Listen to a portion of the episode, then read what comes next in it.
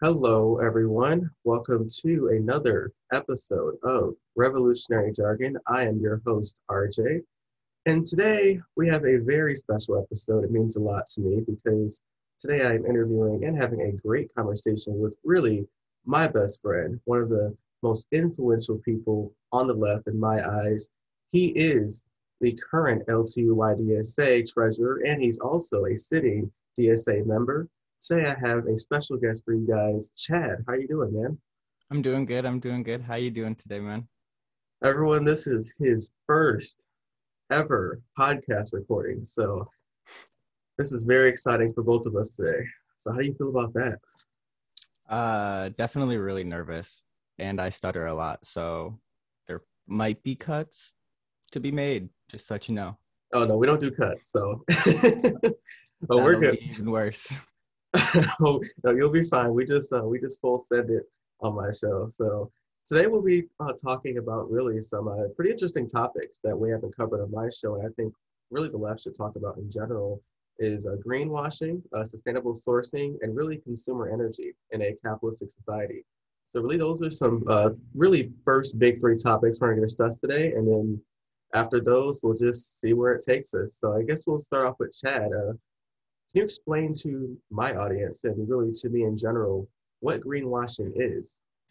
Yeah, yeah, yeah. So, um, in a world right now where we're trying to be more sustainable because there's literally a countdown clock for how crazy the world's going to be if we don't change anything that we're doing. So, there's a huge wave of people becoming more sustainable.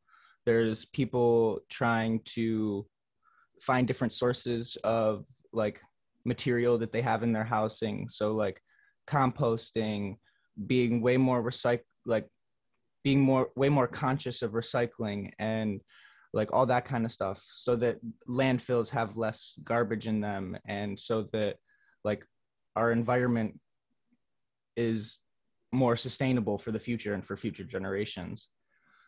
But greenwashing happens when companies who are greedy try to make their products more appealing to the people who care about the environment who care about like all this stuff to be more sustainable they make one sustainable product and market it as so green but they're still getting their like they're still producing like all of the terrible stuff from before. So greenwashing is a really big problem because it's just a facade to get the people who are trying to be more sustainable to still put money in your pockets. Yeah, that makes a lot of sense because what you're describing there is a pretty much a pattern. Whether it's um, if you're a vegetarian or if you're a vegan, a lot of times, you know, these big corporations they'll sell a product for instance, that they say, oh, this is 100% vegetarian or vegan, and the rest of their products aren't. And there are also some instances in which that one product they want to sell that's vegan or vegetarian, oftentimes it has like meat by- byproducts in it. So it's kind of like they're pulling the okie doke. And this instance in which you talk about greenwashing, when people do want to be sustainable, they do want to cycle and be for the environment, and they're looking for products and alternatives that best meets their interests. These corporations, they aren't always honest about the products in which they're trying to sell. And overall, they're really just looking for clout to use this one um, environmental product and policy they have to masquerade their abuses of the environment overall. Is that kind of something that you're getting at? Yeah, definitely. That is on the nose, like perfect, because um, one really good example is um, the Glad paper Ziploc bag, but um, they still produce like the cellophane like wrap. They still produce like all these cleaning products that are all in plastic that are all like lab made chemicals. Um, but the bag is just so that they can get the money from the people who are still trying to be sustainable. But like the reason that people are trying to be sustainable is so that those companies don't have money to keep producing these terrible products even though they're such a staple in like life, you know? And so since we're trying to like defund those companies, what they do is they'll come out with a green product so that they can still get the money from the people who weren't going to be buying from them anymore. Yeah, that makes a lot of sense. Uh, tell us about that um, paper, uh, uh Ziploc paper bag you were talking about, because my first initial reaction is, is you know, the plastic itself isn't as sustainable for environment. Plastic takes like over what 100 years to completely biodegrade, and even if it does, it's it decomposes into like these tiny uh, microplastics. Microplastics, exactly, which flood the ocean, which kills fish, kills the environment. So that it really takes a long time for plastic to decompose itself. But if you look at like these uh, paper paper Ziploc bags in terms of usability, it's probably even worse than the plastic. And in terms of extra for the environment, you're just incentivizing producing more paper because paper, by being less sustainable than plastic, people are going to buy more. So you're really just kind of accelerating the same issue. Is that yeah? Of- that that is a problem. And if I wonder if I can find an actual picture of the bag because if you look at it, it's just completely covered in like wax paper and still has the plastic zip on it. So they're not even getting rid of like most of the problem, you know, because the most plastic is in the zip part itself of a bag. It's not in the actual bag. So another really big one is um me and my girlfriend were literally at the um, grocery store this Saturday and we came across a cardboard box of laundry detergent. And we were like, oh, that's so cool. Like, we were really excited to see like a cardboard box. But then we saw like there was a little seam at the bottom that was broken. And we opened, like, we just like looked on the inside and none of none of the laundry detergent started like pouring out all over us like you open it and there's a plastic bag holding all the laundry detergent inside the cardboard box. It's literally just covering up the problem. Yep. It, it's the okey doke you know you're thinking that hey i'm being a good human. I care about turtles. I'm not trying to use plastic and the big corporations said we're still going to get that money though So I think that that's what's pretty shocking. And based on like what we're talking about so far, I'm guessing you're not a big uh, paper straw guy, are you? Paper star guy? Paper straw. Oh, I I actually don't like paper straws because they don't last long. like like you put them in a drink and you can probably drink your drink for like 10 minutes before it's like drinking a mushy straw, you know? Like that part sucks. Paper straws, I think because they use like such a little amount of material and could be um I feel like they could be made a little better, but I feel like those are a lot more sustainable themselves than plastic straws because paper just breaks down. It's all natural. But um like you said, it would just be speeding up the process of cutting down more trees. So right, that makes that makes sense. So what's your opinion on really the Green New Deal right now, and really a lot of these climate change proposals that are happening? Really, been getting these big discussions nationally about um, really doing things for better for the environment because right now a lot of the scientists have been saying we only have well it changes every year like there's seven or like five or 12 or 15 years until the change in the environment is irreversible. You know, and they and the scientists also say that if the average global temperature increases like two more degrees Celsius, it can have devastating effects of change on the environment. So, yeah. what are things looking like on the ground to really push for these types of climate change proposals as well as a Green New Deal? And the Green New Deal does have like a jobs guarantee and program in it so that you can incentivize people to work in these fields that not only better the environment, so they can uh, do better in their own personal lives. So I know that's a pretty loaded question, but uh, yeah. I can give you the time to break it down to how you feel about it. Yeah. Um, I'm just gonna start on the jobs part that you were talking about. Um, So I'm gonna actually correlate it to the original New Deal that uh like was done a while ago. There was this group that was a part of the New Deal that was called the CCC, and they, sorry, I don't remember what it's for. I learned about it in like 10th grade. But um, what they would do is if you're ever driving down the street and you just like look in like the woods and stuff, and you're like, wow, those trees are all so like perfectly planted, you know, like they're all like in a grid. How did that happen? It wasn't nature. Like America was already like deforesting deforestation like was a huge problem. They were cutting down all this stuff and especially like for the war efforts and when we went through the Great Depression, like all this like it was just really really bad.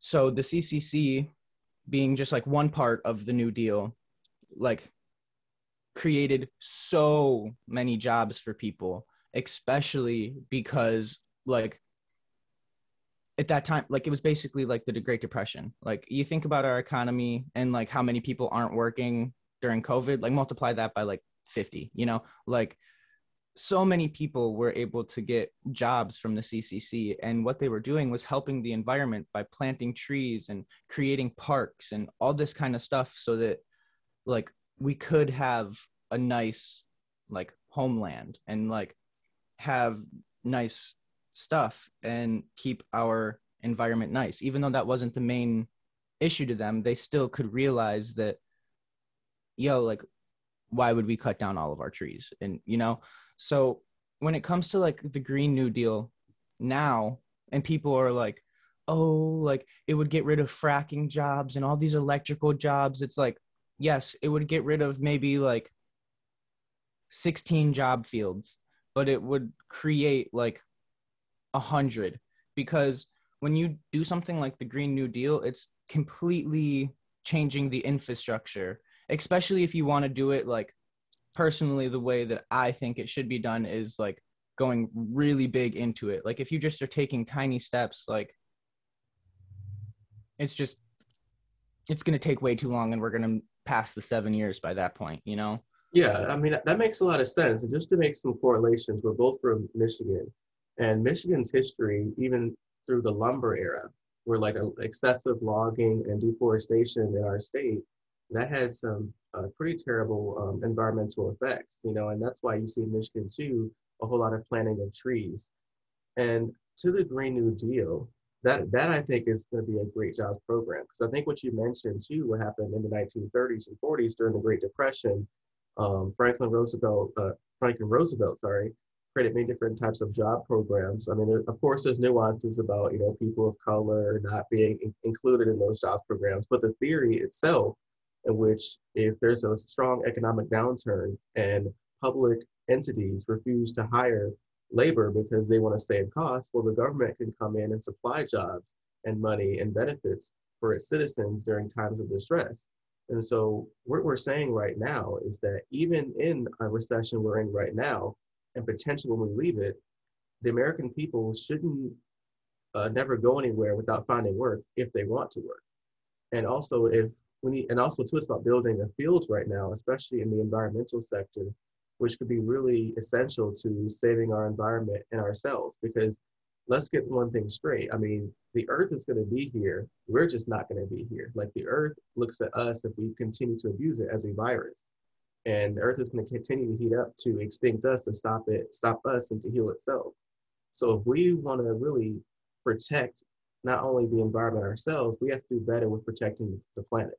And so that's why I believe I'm for really the Green New Deal, because it is not only innovative, but it really helps, it really creates these new jobs, especially in fields uh, like coal and fossil fuels and big oil.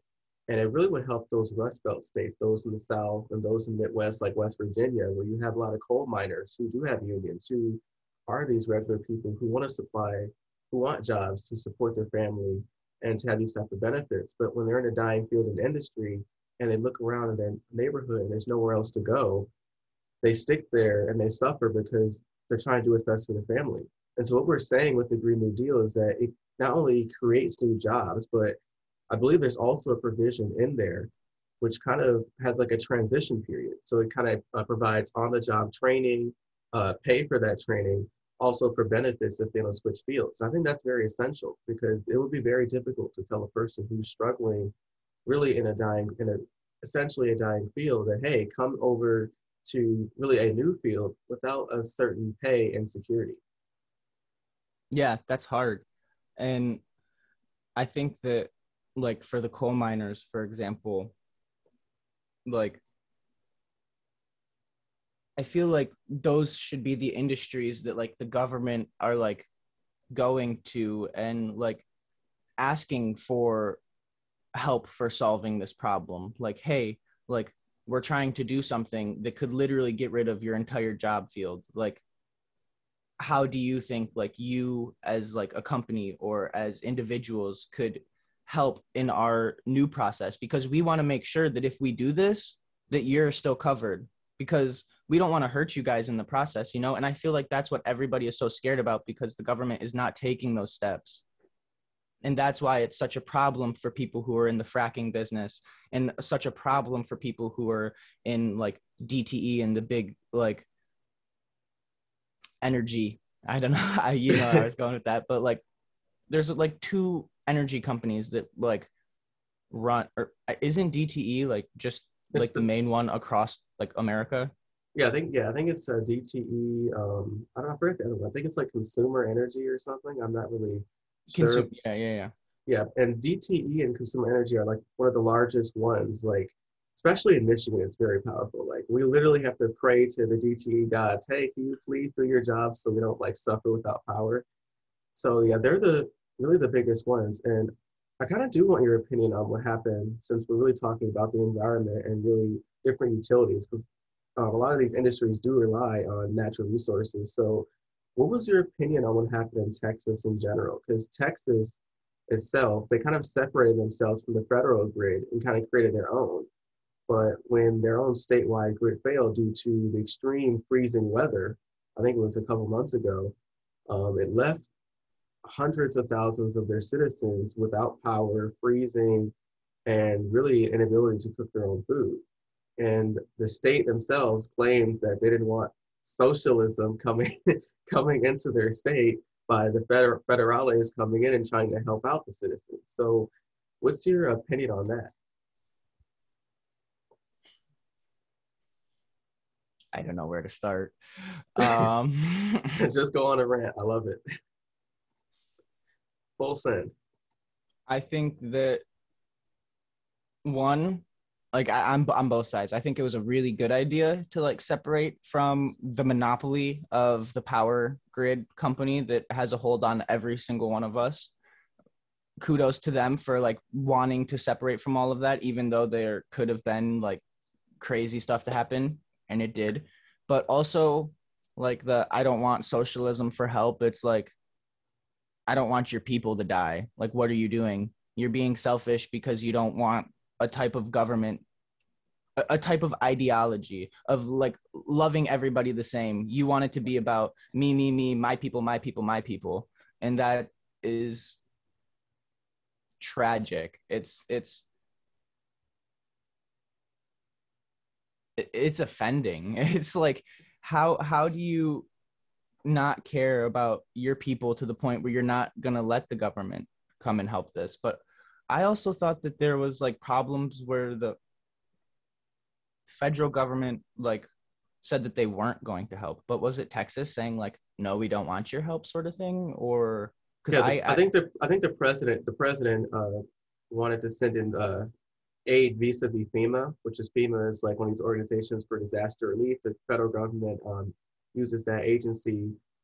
Um, it's historically known during Hurricane Katrina when they were like two weeks late when the black community was struggling on top of the roofs, like literally about to drown and they were two weeks late. So FEMA wanted to come in and, you know, give money and to help really fix their infrastructure. And Texas is like, eh, we don't want the federal government coming in dictating our lives. And I was like, oh gosh.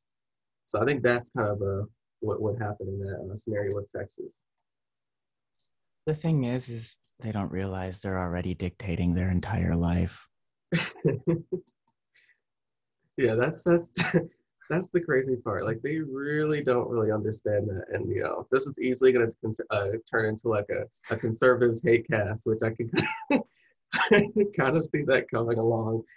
But they make it so easy when they do stuff like this. Like they say, like we're irrational and like don't know what the fuck is going on, but we're really trying to just help people regardless of our political ideology. And they literally refuse help for their people because of their political ideo- ideology. yeah, and like is political ideology really that important to where you're going to like lose lives like the, the one thing that i've never understood about like conservative like thought and like this is so crazy because i was a conservative and i don't even understand why i thought like this but like they get offended by people asking for peace it's like why do you want harm why why like it, it, it literally just sounds like they're trying to hold people down and like if you don't see it that way I agree. With, oh. I agree with you. I mean, I used to I used to be a conservative on like the Democratic side, and mm-hmm. so like a conservative Democrat is basically Republican light or the Republicans of the '90s, and so like growing up then it was like, oh, you work hard, you know. Everything was more internal, and really punching down on the working class and it's it almost put the public focus on you and like okay well yes the environmental situations you're in sucks but you know it's about you individually what you can do and i kind of had to break from that and i'm glad i did that's why i transitioned to the left because i do believe it takes a collective effort to work together to change not only your own material conditions but those around you because when you're in a country like the United States, you can't really do it alone by yourself. It's incredibly rare, you know, and that's why it takes a collective effort. It takes a community. It takes a family, and also I do believe that, of course, the system of capitalism itself, the largest method of exploitation of labor of working class people using, which can be used as an upward transfer of wealth funnel for the rich oligarch elite, and that's why I kind of I'm against that method of economic system. That's why I'm for really socialism in general, because I believe that's really the best method for working class people. Yeah. And so that's so I can kind of uh, sympathize with you uh, with that. You know, I yeah, I mean that's kind of that's I think that's kind of how I feel like I'm right in the boat with you with you. I'm just glad that we both are finally. Oh, go ahead. What's, what you want to say? Yeah. Um. Actually, I just random thought popped into my head. You sparked it, but um, I was on TikTok. Don't shame me, but um, we're young enough. We're young enough. Yeah, yeah, yeah. It's okay. I um, I was watching a lot of like leftist like accounts talk about stuff, and there was this one girl who did research, and she was talking about um, how America is like literally one of the out of like the top comp- or countries who like are like thought of as top countries in the world, America is the least unionized. And um yeah, we're 13% unionized in America. Only 13%, yeah. Um and so uh, I forget what she was saying. It was something about uh how like take uh, a factory worker for cha- like in in LA a factory worker gets like six dollars an hour when minimum wage is 725 and they are like scared of communism and socialism and they say oh over there in china like all these factory workers and all these people are like being used. We're using them. So like i'm going to do my work because i'm going to you know? So but she actually did the math for like factory workers in america and factory workers in China, like same jobs, and she looked at their minimum wages and all this kind of stuff, or like the like whatever, and then she uh basically transferred like all the units of Chinese money into American money, and so on average, like a month, a factory worker in America will make about eleven hundred dollars Whereas on average in China, a factory worker working the same amount of hours will make 1400. So we're being used.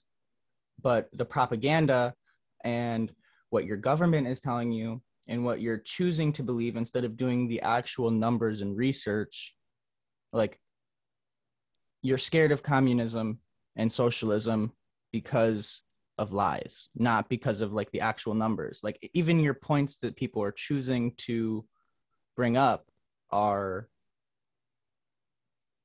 like completely false. Just such a bare minimum easy thing to check out. Yeah, I think what you brought up actually is a previous show I did with my uh, friend from the Black Agenda Report, Danny Haiphong. We were talking really about China and some of the propaganda against it, and really some of the work they're doing to increase wages, um, uh, housing benefits, and really cost of living for their people. So you really brought up a good point about how the United States, especially mostly because of its propaganda against its own citizens, and the fear mongering about, oh, communism, socialism, it's so bad, you know, don't tread on me. And really it's the it's really capitalism and really the corporations really cheating the American people. And a lot of times the, the government itself does play a hand in that because of lobbying and because of certain kickbacks they do for policies that do support these businesses. And at the same time, not advocating for policies that help working class people. So it's like two big forces are used against us to crush us. And so that's why it's important to really fight back against both of those forces when we can in order to really make it better for our own lives. So that statistic you brought up about if you if you convert the same amount of money with the same amount of time and with the same labor force, if you look at the cost per month that you would make in the United States is least I believe you said it's eleven hundred dollars and in China it'll be 1400. So it really shows what country, of what it's worth, is doing better in prioritizing of, their citizens. Exactly, prioritizing their citizens to make sure that really their production meets their actual cost they need for goods and services. Because in the United States, since really the 1940s, um, the rate of production in terms of uh, workers has gone up 100%, right? But in terms of the actual pay, it's only 7%, right? While as these big corporations, uh, the rich money elites, theirs keep going up. So theirs is on a J curve. Ours is like a flat line, like a flat line. Yeah. Um, there's actually research out there that shows like um, in the last like 70, 80 years, like you just said, our minimum wage hasn't gone up at all. But the price of a McDonald's cheeseburger has gone up from 25 cents to $3. Um, and the... but wait, Chad, I thought I thought that if you raise the minimum wage, wouldn't the cost of the hamburger go up? Wouldn't that hurt the consumer? Um, no. I just I just wanted to throw that in there. I just wanted to tease you. I know, man. I know. Uh, when people say that to me, I just look at them like this. that's, that's, all they get from me. That's all they get. Just exactly. It's oh, it's just it's this is like the boot bootlicking without even trying. But I'm sorry. What were you saying? Are you at a point. I'm sorry. Yeah, no, that's totally cool. Um, so I was talking about uh the minimum wage going up. The minimum wage for us is flatlined and the minimum wage for CEOs or people at the top of these big companies, not even just the amount of money that these big companies are getting or paying their companies, but or employees, but the people legitimately at the top, their minimum wage has multiplied by 200 and like 10%. Like literally capitalism helps capitalism and stays capitalism off of thriving off everybody's insecurities. So what Chad is saying is that if you look at our minimum wage, so the working class people, the minimum amount of money legally binded by the United States in which an employer can play can pay really their worker for the average workers is federally 750 and statewide depending on the state can range between 9 11 12 15 dollars right but in terms of what Chad is saying, is that Chad is saying the CEOs, the minimum amount of pay a CEO makes has increased almost 200%. Right. And so it almost seems like the big corporations, they're making sure the cheapest CEO gets paid way more handsomely and gets raises way more often than their lowest worker, which increases really the gap. And so I believe in the 1940s, you know, the gap between, well, they say the multiplier between the cheapest employee to the CEO, you could, for example, you would take, let's say your cheapest worker makes $30,000 a year. Um, the CEO wouldn't be paid more than 30 times that wage. And that's what the CEO's pay would be. But if you look at today's age, it's 270. And I'm being, I think I'm being generous. Like I think it's 360 or something like that. It's, it's a higher range. So that type of wealth inequality and wealth gap only increases more when you don't increase the minimum wage for working class people, yet you allow corporate CEOs to get increases in bonuses and really to cheat their own workers while their minimum wage continues to increase. I just wanted to add to that point. Yeah, and that's actually why the price of the cheeseburger is going up because of the CEOs making the money. It has nothing to do with how much money is going into our pockets. Yeah, those those are facts right there. I think this is a good conversation because what did you think about what happened with um, the $15 minimum wage? Because there's a lot of topics on the left really on how to, it's not just minimum, minimum wage, it's really about the PRO Act as well, about healthcare, about the different strategies in which you can pass them on the left. But specifically, what we're talking about in the minimum wage, um, there was a bill that um, the $15 minimum wage bill, which was um, uh, that they wanted to put into the um, budget reconciliation bill in the United States Senate during the time. And Bernie Sanders, uh, pretty much a champion on the left, he he fought to keep it in the bill. Um, the corporate Democrats and the Republicans, they all voted against him to take it out, right? And then it then it, it went from a 51 vote threshold needed to pass a 15 minimum wage to a 60 vote. So essentially, the Democrats filibustered their own bill just to not raise the 15 minimum wage. And then before they even voted on it, they claimed that, oh, the Senate parliamentarian, this, you know, uh, I'm pretty much more powerful than the Senate majority leader or the Senate whip or president can somehow dictate to us when and how to have a federal minimum wage when prior history showed that Republicans when the Senate parliamentarian ruled against them, they literally said, piss off, you're fired. So, what's one, what's your opinion on that scenario? And what strategies do you believe are best moving forward to really pass not only a $15 minimum wage, but, well, uh, right now we have to increase it to 25. There's a lot of talks about, hey, fuck 15, now it's 25 for every time they fuck us over, we just add ten dollars, which which is I'm pretty uh, for. But uh, what uh, that's what not strategy? the st- that's not the strategy to take. That one right there. yeah. Well, Uh, what's your opinion overall? I would say to. This is so hard.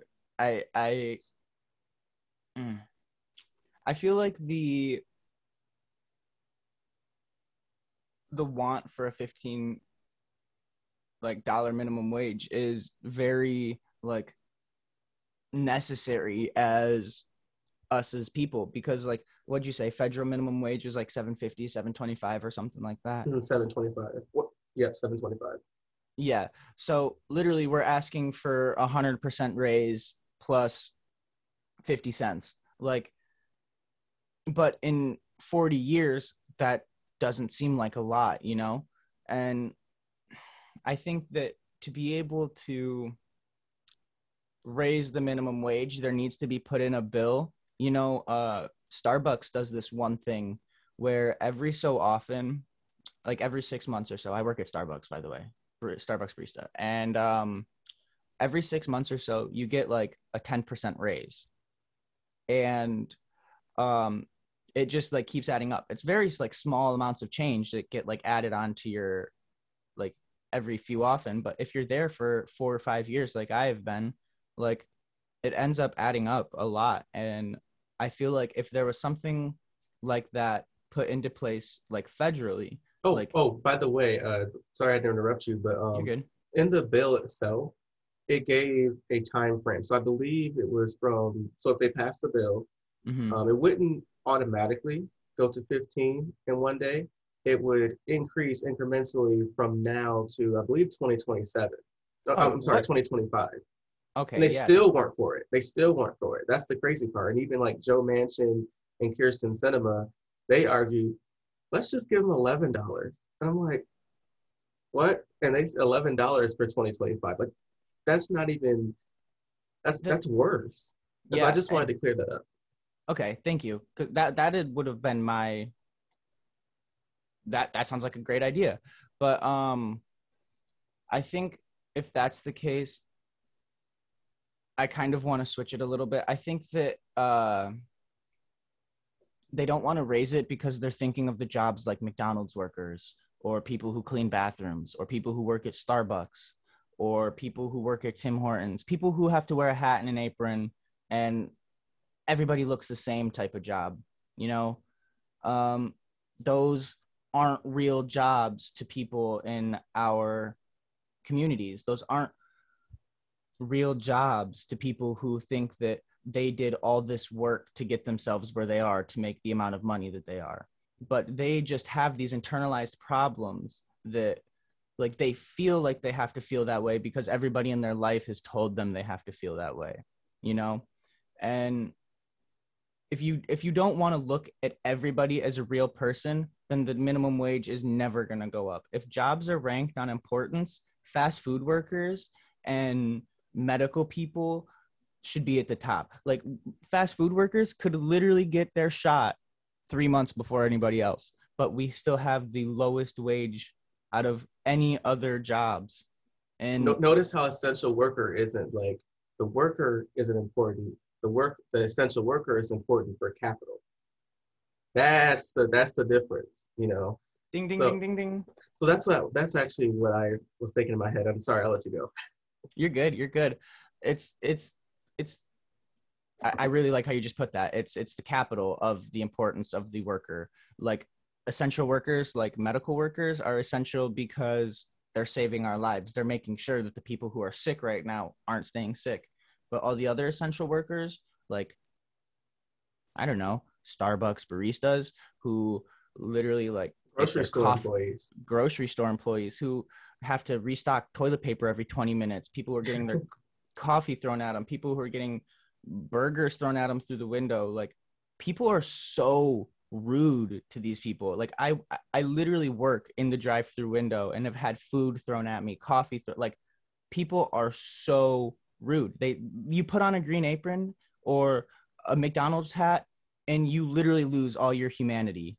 And that needs to change for minimum wage to go up the the mentality of the workers in our communities Yeah, I think that's the problem. Like, there's so much like rank elitism, whether you're liberal or conservative overall. I mean, both of them are assholes at times. So let's just be real about that. But it's it's just elitism, you know. And I, every time I go through the drive-through, like I say please, I say thank you, and they appreciate it. You know, and I think it's just being a good human being and being uh, courteous. You know, and a lot of times when I go through a drive-through, yes, I understand if it's busy. Like if you're a person and you go through a drive-through and you see it's 10 cars long, don't be fucking surprised when like, oh, they messed up the order a little bit or it takes too long. Like you should know that going in. Like yeah if, if like for instance, if it's late at night around I would say 9 p.m. 9 p.m. is pretty busy for dinner, whether regardless of wherever you go. Same thing as 4 p.m. That's pretty uh, pretty busy for like a late lunch, early dinner. So if you go Mhm. during those times, you should expect it to be busy. So don't be a fucking dick. And you can curse on this show, by the way. We're curse friendly, but all right cool because Mm, not even about to get into a whole starbucks worker rant dude but i literally have people walk up to my window like they so we have to close our drive through or our cafe because it's so slow sometimes or so busy and we have three people on the floor. Like and and our boss wants us to keep the people in the window for less than 55 seconds. When there's three people on the floor. And people go crazy. There's so much honking. Like people will get out of their car and walk up to the windows and expect us to give them their mobile order so they don't have to wait in line. And like yeah. these jobs are so stressful. And people think like the only jobs that are stressful are sitting at your desk and managing a whole business. Like I, I understand like doctors, like that is so stressful. They deserve to be paid a lot because they're saving people's lives. But like people sitting at their desks punching numbers on their calculator, probably checking Facebook for most of the day, like they don't deserve 20 million dollars in their bank account every Tuesday. Like that's not fair to all of us who are busting our asses just trying to live, you know? Yeah, you guys are doing yeah, especially like you're in that field of like truly essential because you're in the you're in the field field of production where like you're producing something, and you're really using your labor and very stressful. And I feel really bad for you and people in your field because while you have to make a latte for someone that's like 20 fucking words long in a busy day, that gets uh, very stressful, you know. And uh, I just I just don't like I had a job uh, a couple of summers ago where I worked in like a, a bowling alley and I was like a lane technician.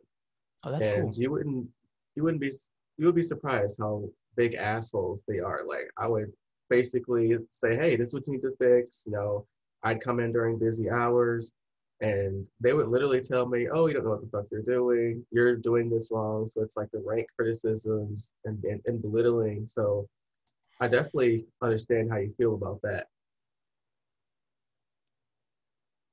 And so uh, I guess we can uh, kind of move into, I think, another good topic about uh, really how do you believe consumers can have power in a capitalist society, a capitalist society? Because we did talk about um, really how the workers are struggling in our system of capitalism itself by producing goods, um, being abused not only by company, but the consumers. But how can consumers and those who buy the products that you guys produce, how can they be better in a society where they can not only stand in solidarity with you, but also spend money in ways that really fights back against the machine. And one a good example I'll give you is really pre-pandemic. Um, there was a whole lot of articles about how our generation, like Gen Z and really millennials too, how we're killing industries. You know, like oh, blame the millennials and Gen Z. We're killing malls. We're Good. killing. What'd you say? Good. We're killing the auto industry. Like it's our fault for the reason why these industries are closing. And it's like, well, you're complaining about why these industries are closing. Isn't that not isn't isn't aren't you like basically doing everything against what your system of capitalism uh, basically says? Because you're saying, well, if you have shit to sell but no one wants to buy it, then you have to produce different shit. And so it's Produce just endless different shit. complaining. And the reason why I bring this up is because um, Gen Z really started going to movie theaters more. You know, because hey, you want to go with your friends. It's a nice, easy way to really chill. It's not something too complicated. And movie theaters across the country are now starting to pander more to young people. Different types of different types of food, different types of snacks, way different type of movies for young people. And like for instance, Emagine movie theaters in Canton, um, all across the state of Michigan, Southwest, uh, Southeast Michigan, they're really more popular now. Like young people have really saved their industry. And so, what way, which of ways do you think consumers could really um, fight back against these machines of industry and to really gain more power in really our capitalistic society? Yeah. Like like you just said, like Gen Z is destroying these industries. I love it because these industries I'm going to go off on a little tangent, but these industries are industries that we see in every kitchen in every household like Coca-Cola, Glad, Tupperware, like all these things. Um most of your plastics and most of your stuff probably all comes from the same place. Most of us probably get the same brands of cereal. Like all of these industries that we're seeing are industries that are supporting and paying for our government officials to get to be our government officials. And the money comes from us. So not only does our election affect where the money like who's going to be our government official but also like you if you think about it you can choose to see like what PACs are funding which side and choose yes boycotting like places is what i'm trying to describe like boycotting certain types of um like for a really good exa- example, I used to be in love with like the Annie's like little bunny fruit snacks and like macaroni and cheese. It's a little bit more healthy, I think, than Kraft. But um, I found out that like Annie's is a part of General Mills, and General Mills does a lot of funding for the Israeli um, apartheid. I don't know what it's called. yeah, you're, Um, you're right. It's it's people labeling it as apartheid, so it's fine. Okay. And so um this brand that I just like to eat, I realized was funding something I really, really didn't like. So I can do something about that. Like I know that our government is still giving them four billion dollars of our tax money and stuff, but like little differences, if I choose to make a little difference and I can share it with all you people and you can choose to go make a little difference, then I feel like that's going to be a lot of money out of that company's pocket. And they probably won't have enough to send somewhere. So they'll have to keep it to support themselves, keep themselves going. Yeah, I believe that's a, a, great personal choice you can make. Like it's your money, you spend it wherever the fuck you want to spend it. And I do want your opinion on this because this kind of uh, correlates. Is that what do you think of these different type of like corporations and businesses now, where they're kind of making themselves seem woke and like do these different types of memes and different types of like uh, ads on TV to pander to young people? Because a lot of times I see that and I'm like, that's not going to make me buy your stuff. It's going to make me cringe and go on Twitter and, and like ratio you because of how obviously pandering you are about your uh, products. So what's what's your opinion on that? Mm, I think that it's the exact same thing as greenwashing, you know? Like you're just trying to please a type of people or a group of people to get those people in and make more money. Um, it, I, I, I definitely don't think that things that are like originally like advertised to as adults should be then like oh damn advertised to kids i think that like you should start and like finish out i guess if that makes sense you know i i feel like if you start with a product and you're like oh like these people will love this these people will love this and then like completely market it to a whole different age group like one uh, like take coke for example or like any like really sugary drink. Like yes like adults can make the decision to drink that stuff themselves and like all that kind of stuff. And like yeah kids can make the decision to drink it too but when they see it on tv and like you're a child and all your life is is what's right in front of your eyes and you're seeing all these bright colorful things and coca-cola and six years later you're obese. Like that's just what our like I, that was a huge huge jump but like Yeah, that that's just, to, what just to clarify, I guess what you're saying is like these different types of corporations, what they do is that when they sell a product, like for instance, like Coca-Cola, which is high high, which is high in high fructose corn syrup, high in all these different types of chemicals, which are used to really trick the consumer's brain into thinking they want it more. So it kind of creates a more of a um, what's that word I'm looking for? Um, makes you want it more, for instance. And so, like, if you're a young kid, it's very hard for you to really have um, what's the word I'm looking for? Um, self-control self control. So, like, when you're a little kid and you see something and you want it, you're going to want it all the time. And so that corporation makes different types of money. So what Chad was getting in there, which was a huge jump, so that's why I'm clarifying it because I. So the point of what he was trying to make is that it really makes it hard for really that young young kid because these different types of corporations are putting these type of chemicals which they know are very harmful to young people and to people in general yet those same chemicals are also can trick chemicals in their brains to wanting their products more which helps them make more money you know that's why coca-cola has changed their formula over the years and really the fda has really uh, created policies in which um, can be used to, like, for instance, aspartame was a sweetener which caused cancer. Um, Coca-Cola used to put actual cocaine in their in their drink a while back, Um, at one point, um, they switch they switch back and forth between like high fructose corn syrup or actual regular sugar, and overall, I that's kind of what Chad was getting at is that these types of effects can have pretty big effects long term um, over time. Is that kind of what you're getting at? Yeah, yes, definitely. I my brain just was like everything you just described from like my point and just went boop. So yeah. cancel uh, Chad.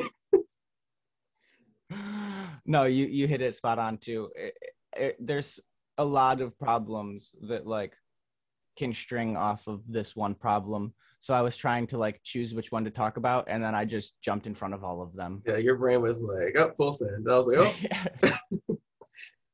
yeah, that's yep. uh, yeah, that was kind of a, what was surprising, but I think yeah, I mean the Food and Drug Administration, um, especially when it comes to different types of uh, foods and stuff, that addictive. That's the word I was missing. Addictive. I could have said that like five minutes ago but yeah, I, I, do like this uh, conversation we're having right now, especially with uh, when it comes to different types of uh, products. But um, I do want to transition to a topic that we actually were supposed to first talk about, but we kind of all went on our own special tangents, and I think that was great. But you did want to talk about what's going on right now in Israel slash Palestine, in which the Israeli government is really essentially slaughtering uh, the Palestinian people, as well as really destroying their infrastructure, their homes, and really their businesses, and also the United States and Great Britain's effect on giving them money to supply this type of uh, really apartheid and genocidal uh, events that are happening right now. So, what is your first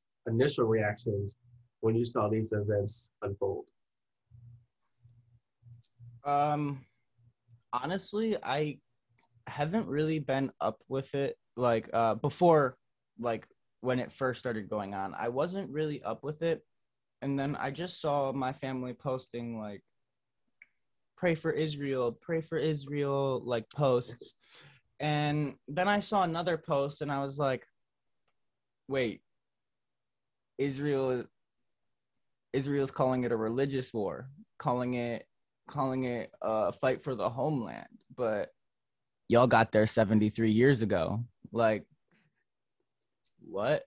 So um I was like thinking about that and it just made me think like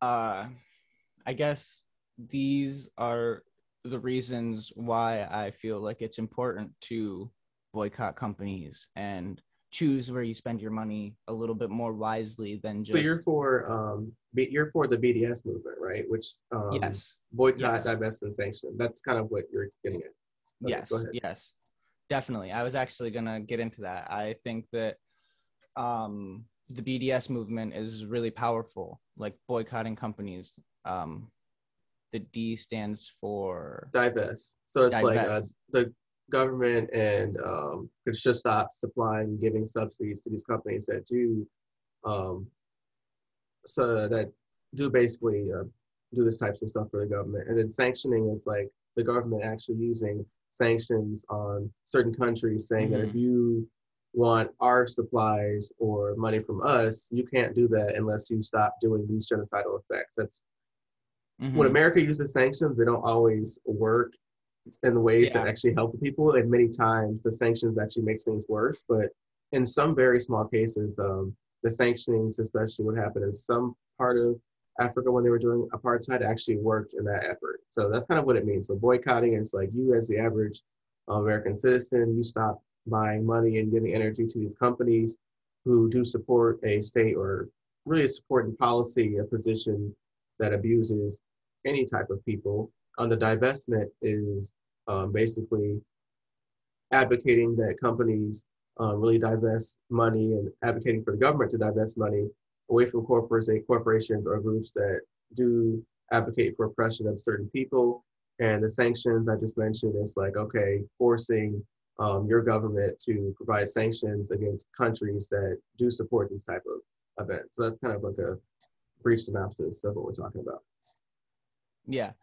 Um, I have looked up some like companies that are like directly funding like the Israeli movement right now. Um, give me one second. Oh, sure, no problem. yeah, for our radio audience, I'm just uh, rambling, so there's not like dead silence. Yeah, yeah, yeah, of course. the next So- 15 seconds. Um, there are uh, quite a few brands actually that are sending money. So, um, Puma, all you guys. Oh, the shoe company. Yeah, the shoe company, the sports company, Puma. Um, this one's gonna be kind of surprising, but uh, Sabra hummus. Yeah, oh, that's the hummus that everybody likes. Oh, I think my Yeah. mom eats that hummus. mhm. Sabra hummus. Airbnb. Wow. This one's this one's gonna surprise the shit out of you, especially for what was going on for the BLM movement. Ben and Jerry's. You got to boycott Ben and Jerry's right now. no, that's that's the people's ice cream. No, That's the people's ice cream. I know, man. I Oh know. my god. Ben and Jerry's was a Bernie stand. They were for BLM and stuff, and they're supporting this shit. Holy fuck. Mm-hmm. Um, the Coca-Cola Company, Oh, I'm not surprised. um, HP. Oh, Hewlett and Packard, that uh, computer company. Yep. Okay. Uh, Motorola. Oh, the flip phone company. Yeah. Yep. Uh, Volvo. The car. I'm not really that car company yet. Mm-hmm. Pampers. The diapers. Stop buying diapers. hey, go get y'all some green diapers. Oh, Uh, um, Nestle. oh yeah, that's the people's Saki milk. Mm-hmm. Uh, we gotta stop. And then I gotta stop that. And then uh, I don't know this one, but it's called Ahava. Hmm, I don't know. A. H A V A. And then there's one called the Strauss Group. I'm pretty sure it's like a. let me look it up. I I looked it up earlier, but uh, the Strauss Group is Yeah, that, what you've said so far about these different companies, I'm just going to ramble until you find it, but I think are very surprising. The biggest surprising one for me has been Ben Jerry's. You know, like that's what I thought was the people's ice cream. Were for BLM. They were pretty much at Bernie stands. They support him in the primaries. Um, Coca-Cola, I'm not surprised. You know, they've done some questionable shit, not only um, domestically, but abroad. Um, Nestle, the people's chalky milk, like so I remember like drinking tons of Nestle like powdered chocolate milk, putting it in the microwave. Oh my god, that was so that was good. my crack as a kid. oh definitely. But uh, this it? one's also uh yeah. So the Strauss Group is um actually Israel's biggest food manufacturer. Mm. But um General Mills. So like all your favorite cereals, um Lucky Charms. like uh so there's actually a bunch of stuff because General Mills isn't just um cereal and stuff like that. It's yogurt. So like Annie's, Liberate, High Mountain, Yoplait, Cascadian Farms, Green Giant, Muir Glen, Progresso, oh, the Para- soup company. mm-hmm, Para Pampara, and Yoki. Um, Chex Mix, Fiber One, Food Should Taste Good, Epic, Bugles, the little witch finger. Oh, Mm-hmm. Um, Fruit by the Foots. No more fruit snacks, y'all. Um, No, Gardettos. please tell me Gushers aren't on the. Are Gushers in there? uh, I don't know, man. Are they the same brand as Fruit by the Foot? Um, I think they are. I think they are, aren't they? Probably then. Yeah. Oh, no more no. gushers. Uh, can't. Uh, it's gonna be rough. Yeah, it's gonna be rough, man. I know. No cinnamon toast crunch. No Lucky Charms. Um, what about Cocoa Puffs? Are they General Mills too? I think Cocoa Puffs are okay. I think they're uh what's the other one? Oh, no Pillsbury toaster strudels anymore. Uh, what about Pop Tarts? I don't know. I'm just. I'm just. I'm just I'm naming just stuff. guessing now. I just am guessing my childhood I'm just breakfast. Yeah, I'm just uh, guessing now. But what do you think about? You know, that's uh, that's not a good transition, but I'm supposed to be the pro. I'm trying to like transition from like us uh, rambling about like what food not to buy to like actually diving deeper into this. But it's I think alright, it's- man. but this is this is fun. I'm enjoying this. But um, like what do you there's this video on twitter about this young palestinian girl who really watched the destruction of really the private property and really the deaths of many of her own palestinian people. And like she says and she's 10 years old and she says and i'm just a kid you know? How can i help my own people? Like i'm trying the best i can. And she's one example. I mean there's tons of film on twitter of like there's one man who lost his entire family, his wife and his four kids, all because of that bombing. And so I, I'm not sure what we can do. Um, if I, I know BDS um, is, is something that we should uh, try first. I'm not really sure um, what strategy or how we can convince our congressional leaders to actually advocate for it. But I do know the best we can do is uh, really donate to really the Palestinian people as a, as a means. Exactly. But the crazy part in which I mentioned that is because if you use uh, Venmo, like I saw on Twitter tw- as well, is that when people wanted to donate to Palestinian causes on Venmo, um, Venmo refused to let the transactions go through. Like they get this message like, oh, there's a banking error. And then when they want to try to send it to their phone, it wouldn't go through either. So like you'd be surprised at these how these different corporations are really pretty much pro-Israel when it comes to you pro-Israeli government when it comes down to it. Pro-colonization. yeah, that's true. So what do you what do you think? Um, so what what's your feeling when you really because you mentioned that you heard about really what's going on through your folks, of course, because they're pro-Israel, but what were your thoughts um, after you saw or really heard a lot about the destruction that's happening to Palestinian people? Like, were you sad? Were you angry? And yeah, I I was really upset. Um, a lot of my friends uh, growing up were actually from like that area. One of my roommates is literally like from Jordan, and um, it's really sad to see this because like these groups of people have like the Palestine Palestinians have been there since literally forever, you know? And like that is like their home. And there's these people who are coming through and trying to racially and ethnically cleanse the place so that they all have the same views as them. And they're making it about oh this is my motherland. This is where my god like where my religion started. But like the jewish people like they have been travelers. They have been basically like the migrants not even like not even immigrants like the migrants like the people who always are moving you know like that is what like it actually was and like once people like that's why they were all throughout Europe and all throughout the Palestinians and like all parts of Middle East. Like there was already Jewish people there when the hordes of them started coming from uh, everything happening in World War II.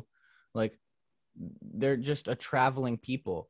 And it's about the colonization and sharing the word because even if you think about Christianity and everything about that, there was literally crusades, people using like the name of their god to hurt and hold people down unless they believed in what they said.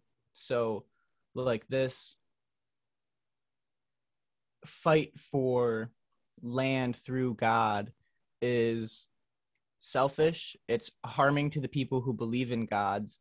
It's harming to the people who believe in the same yet opposite gods because literally Palestinians have people who believe in the Jewish religion. Palestinians, there are Arabs and Christians. Like it is the homeland for all three of those religions, not just yours. So like it makes me really, really upset. Yeah, and just to add to that, and you really cleaned it up at the end, by the way. Good job on that one. And um, I think what really is surprising too is that there's a whole lot of uh, Jewish people too who are in Israel slash Palestine, the way you look at it, and they're saying, like I have even my own grandparents who suffered during really uh, World War II and the Holocaust. They don't believe what's uh, going on is right, in which the Israeli government is treating the Palestinian people. And so when you have individuals like that who are really uh, speaking up about the violence and what's going on, I think it really shows that the media narrative, and in terms of you know the Israeli media narrative, and really a lot of times the United States media and how it portrays this instance is a complete disconnect from the actual Jewish people um, in general. You know, I think it kind of relates into the United States as well. How as the United States says, oh well, black people they want this. The media always tries to portray like we want a certain way, but if you ask us in person, a lot of times it's the complete opposite. And it's like the media itself kind of only plays a narrative, which betters the state or whatever you know country is funding, a uh, corporation that's funding it. Yeah. Um, I'm sorry, I just got a little distracted for a second. oh, that's fine. Uh, one thing that like I wanted to say that you made me think of was that uh like mm, I forgot. Just uh say something else. It'll probably it'll, it'll probably come back. Yeah, but I'm just uh, I'm just shooting from the hip right now. Um overall, I'm not really sure what we can do. Oh, yes, that is what I was going to say. Okay. Talk about it. Talk about it. Talk about it.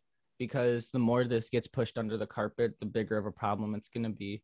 The more you can make people realize that this isn't a war over religion and is a war over actual people's lives, then it's easier to have the conversation with people. And it's easier to make people actually want to see the difference. The same reason that America pulled out of the Vietnam War. We didn't win that shit. We pulled out because we wanted to see a difference as the people. So if you want to see our government stop funding these people, talk about it. Talk about it. Talk about it.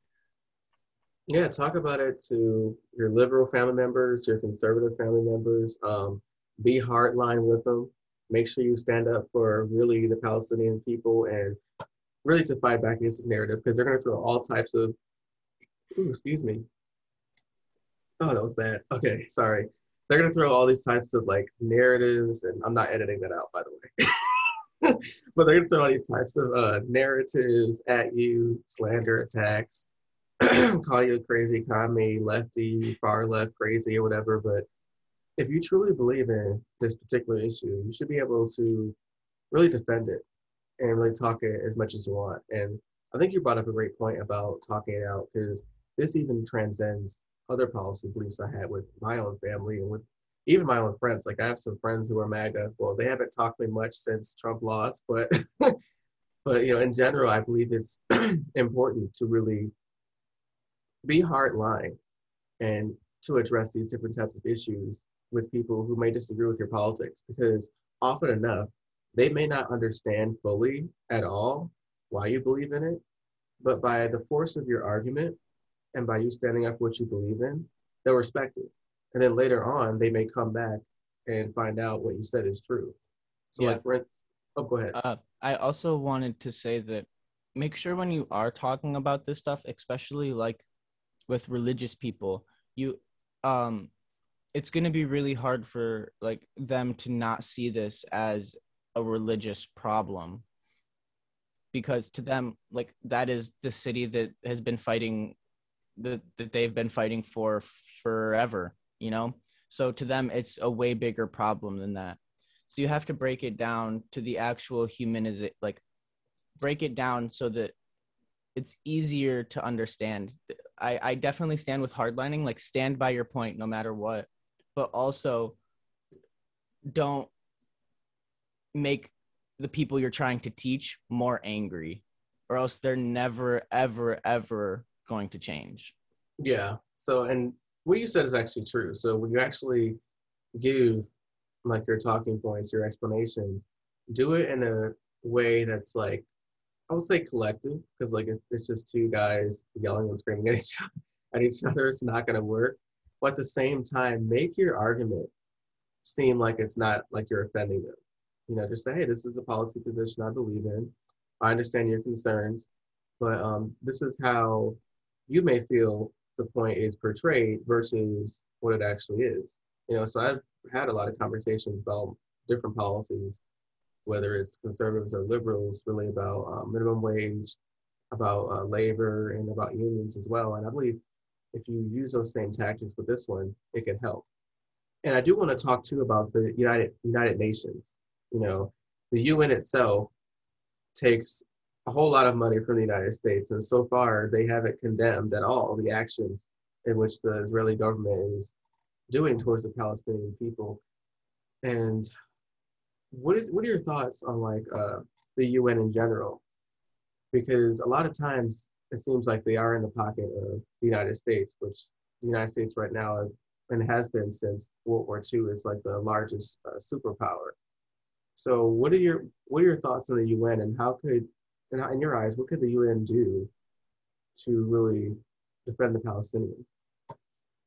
Stop believing in the practice of colonization because it's just colonizing companies or colonizing countries supporting other colonizing countries. This isn't our homeland. The the people in British or England, those were the Anglo-Saxons' home until the Britannian people came up there and colonized all of it. But we don't like to talk about that because it happened so long ago. But it's funny when people try and argue that it's a religious problem and it's been happening for so besides the point. But um it's it's people who were founded off of the same thing supporting people doing the same thing that we did. We have to break that pattern. Like our our the reason we have America the way it is is because people came over here and slaughtered a bunch of Native Americans. They put them all towards like Oklahoma down the Trail of Tears and cleared out all this land for us to destroy. Like, it, yeah. So it's colonizers sporting to colonizers. Yeah, that's that. Basically, sounds about right. I mean, you shouldn't be surprised that the United States is siding with the Israeli government and what are your thoughts on like the president right now? And he gave, I believe, uh, the Israeli government more money after that. And Biden, throughout his entire career, has always been the biggest defender of corporations and against the working class people, like staunch. Like he says, I'll be the guy to do it. But when it comes to actually defending Palestinian people, and when we say, hey, stop giving the money, he goes, well, I'll ask them politely to cease fire, to stop. You know, you see the difference, right? So like, what's what's your opinion on like uh, the president right now? And also Rashida Tlaib, she is a um, she represents Michigan's 13th congressional district. She is a DSA member and she's a member of the uh, Congressional Progressive Caucus. She's also a member of the Squad. Um, she went, went pretty viral yesterday because when Biden was visiting Michigan to look at um, one of those uh, automotive trucks made by the Big Three. Um, before Biden got there, um, Rashida was that in Dearborn yesterday? Yeah, Dearborn. Dude, I was going to go to that. I didn't know oh. the president was actually there. That's so cool. Yeah, he was. He was uh, test driving one of the uh, new trucks, and so the, the reason I made that point is because um, Rashida Tlaib, before Biden even uh, got there, she met him at the tarmac and they had a pretty contentious conversation. Like she basically uh, told him, "Hey, look, I'm Palestinian. You know, the treatment of the Israeli government what it's doing towards my people, because she has family in uh, Palestine. You know, and so she was defending her people, and I don't think Biden liked that. And I think that's what she did is even bigger and better than what the, what the squad did, because the squad tweeted about it. She actually got in their face. So, what are your thoughts on this situation? Not only with Biden providing more funds for the Israeli government. What are your thoughts on really Rashid Tlaib standing up to Biden as well? Period. Not joking. Um, I think that um,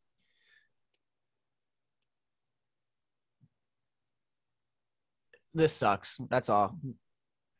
like, why are we giving them more money? Why is there propaganda? propaganda being spread. Like I literally saw this clip art painting. Like it was a clip art painting of like someone like standing in front of Jesus and like like an like a soldier with like a cute pistol and like in a cute army outfit and like they like were painted in like so like bright colors and like all this kind of stuff and then there was someone standing in front of not like guarding or like holding or anything but like standing in front of their allah or their god or Mohammed, even though you're not supposed to depict Mohammed. Um, so I don't think that's what it was, but um, and they have like the nasty, like I wouldn't say nasty, but like they have like very purposely looking scarier clothes on. They're painted in darker colors, and the American soldier or Israeli soldier that like is supposed to be so good is holding just like one pistol up, whereas the other one has guns surrounded them surrounding them by their feet and like um like a rocket launcher on his back and like two guns pointed at the same person. Sorry if that was loud but um you're fine. uh it's just so like that is the type of propaganda that is ruining people's lives that is demonizing people that aren't demons because like I saw this video yesterday where it was literally this little kid who could not close his eyes because of all the stuff going on between Israel and Palestine. He was literally an infant, like maybe one or two years old, and his eyes were stuck like this. Stuck. Wow. Traumatized. Like even even when he blinked, it would go like halfway down. Yeah. Stuck. He was so traumatized. He couldn't do anything. And you're demonizing those people. Like I know the war has always had like bad outcomes, especially for like civilians and stuff. But, like, what happened to taking stuff off our homelands? Like, you know, like taking stuff. Let's do it in the water. Right, and if you look at, I think you make a good, a good, a good point about the media propaganda, especially towards um, the people of Palestine, the Palestinian people versus the actual, well, the Palestinian soldiers versus the Israeli soldiers because you even see that throughout really American history, you know, versus white people versus black people, um, different other types of minority groups against another. And it's really in a way to demonize one group to support the oppression of that demonized group, right?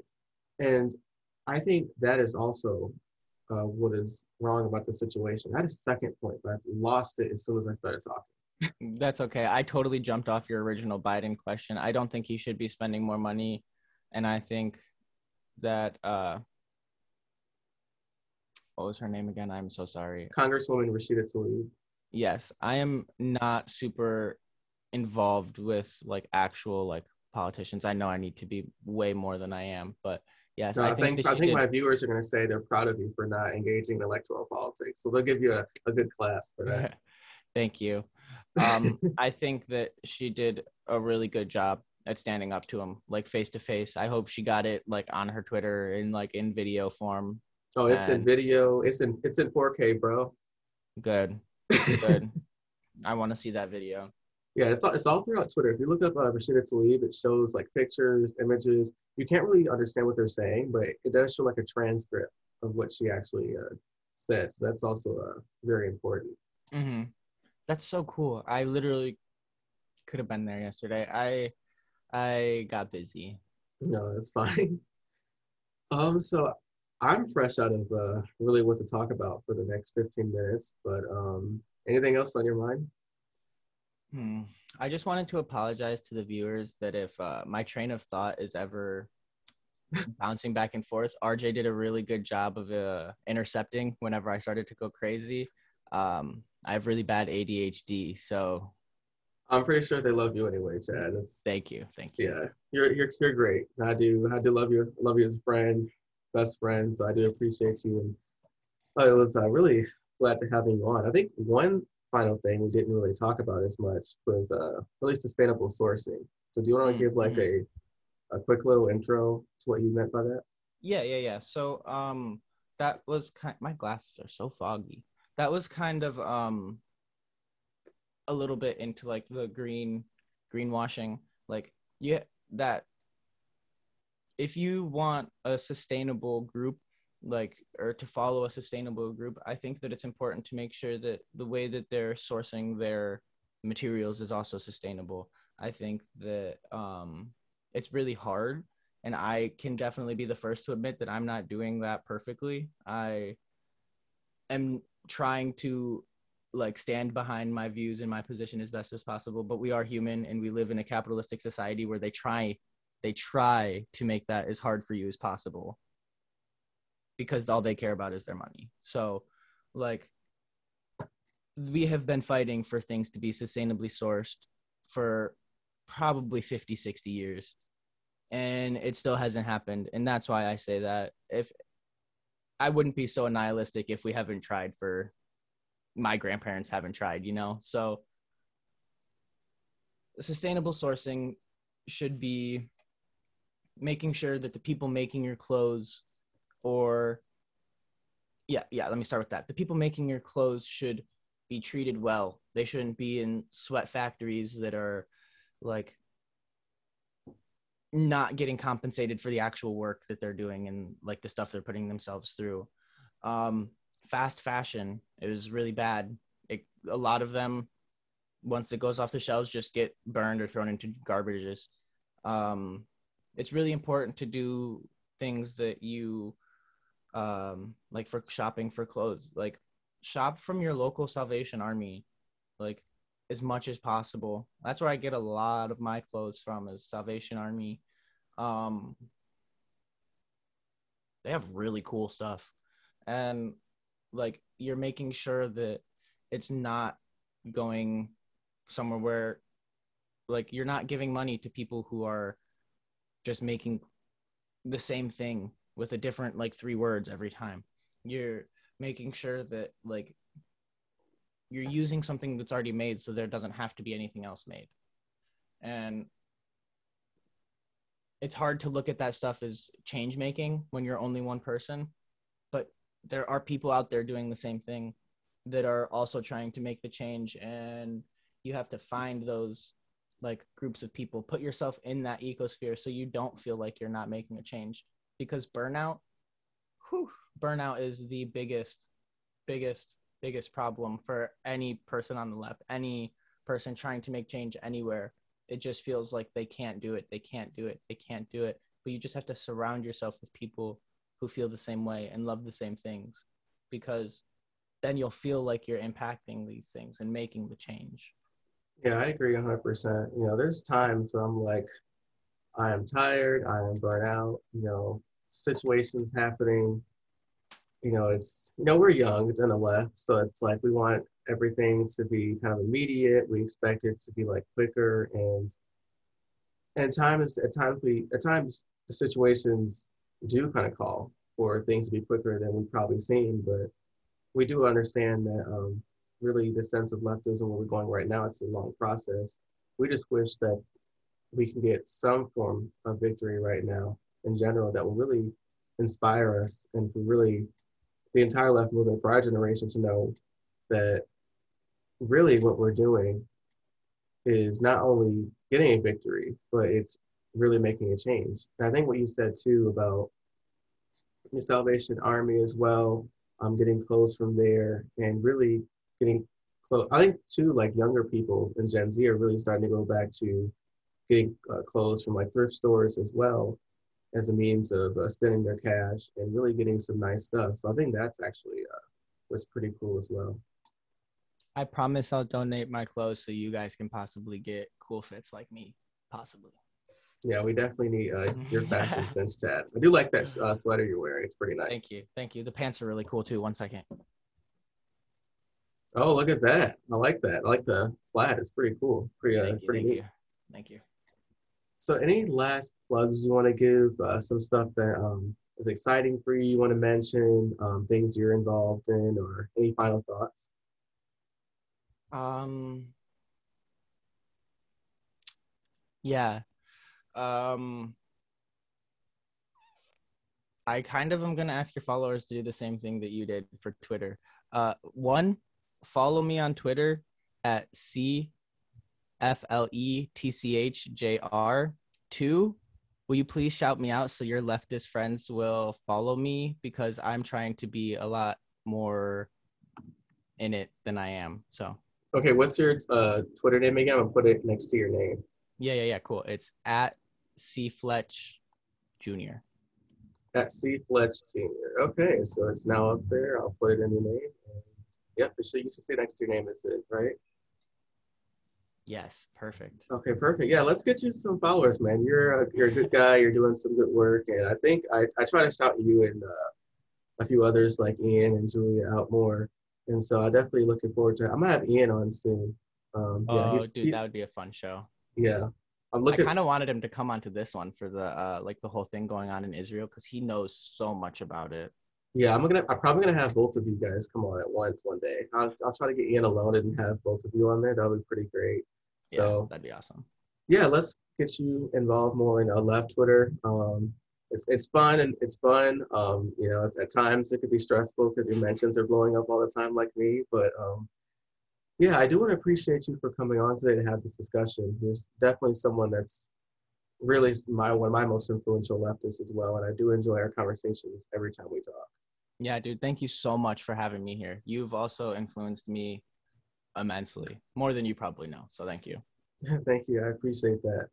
And so I do want to thank our audience, especially our VOP USA audience, for watching us today on Revolutionary Jargon. I do want to thank our Fred Hampton leftist viewers for watching my show today on Revolutionary Jargon and for enjoying this conversation, talking about climate change, the Green New Deal, talking about um, essential workers, how they're being abused, not only by the corporations, but by even some elitist consumers, and really this conversation as well about what's going on in Israel and Palestine.